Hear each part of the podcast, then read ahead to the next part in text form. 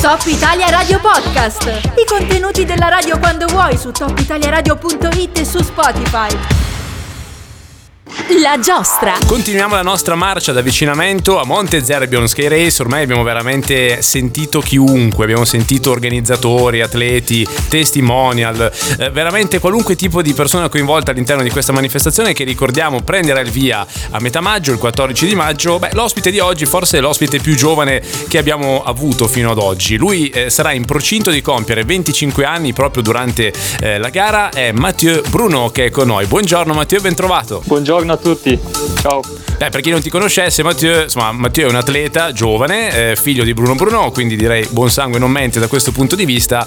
E se ho ben capito, Matteo, tu ti cimenterai nella, nella gara regina, no? nella 22 km, giusto? Sì, eh, alla fine ho deciso di, me- di mettermi in gioco sulla gara più lunga perché cerco sempre di eh, allenarmi anche su quelle distanze e quindi cerco di arrivare preparato e mi piacciono molto anche quelle gare Sky Race con la mm. discesa, con la salita e vediamo come va pian piano.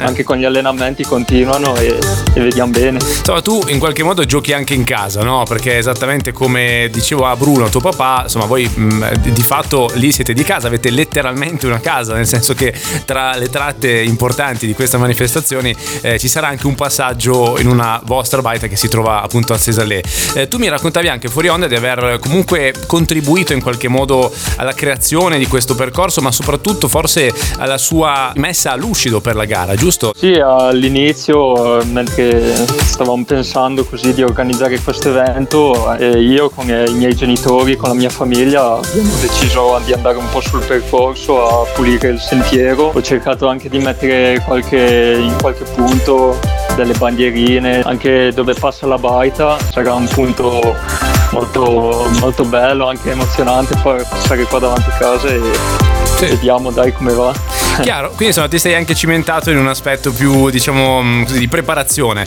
Ora però arriviamo al tuo lato di atleta che è quello che ci interessa maggiormente. Dicevamo tu ti cimenterai nella 22 km, immagino tu abbia già avuto modo di provare questo percorso, hai voglia di parlarcene un po' di che tipo di percorso si tratta? Eh, il percorso è, è molto vario, a parte che è subito salita con asfalto anche su sentiero e poi passa in mezzo ai boschi. Ecco, proprio da questo e punto di vista volevo chiederti un parere della difficoltà proprio di questo tracciato, no? Eh, da 1 a 10 quanto è difficile e quanta preparazione e allenamento ci va? Insomma, manca poco tutto sommato alla gara, no? A maggio eh, per un atleta che deve allenarsi è praticamente dietro l'angolo, c'è da, da, fare l'ultimo sforzo. Ecco, ma quanto è impegnativo come percorso? Parliamo della 22 km.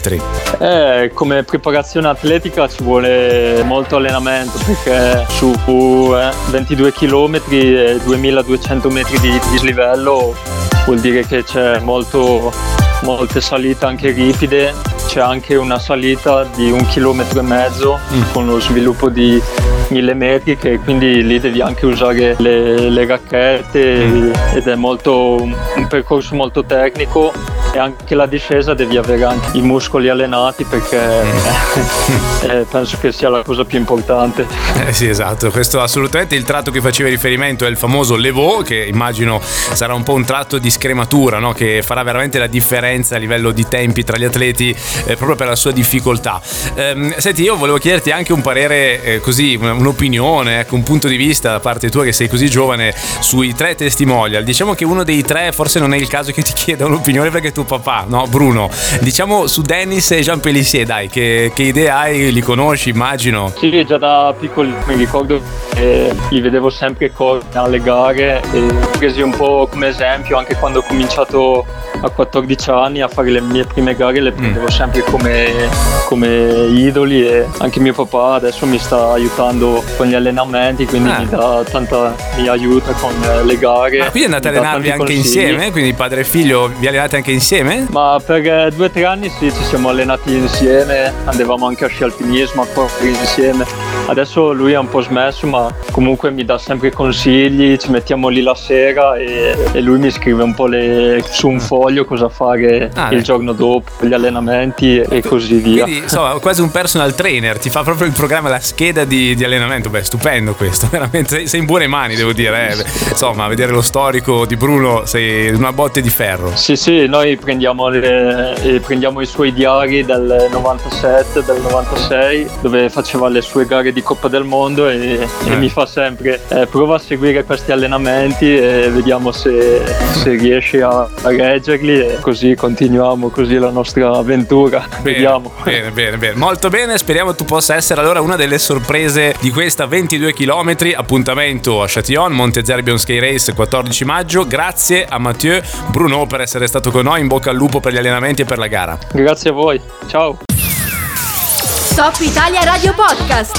I contenuti della radio quando vuoi su topitaliaradio.it e su Spotify.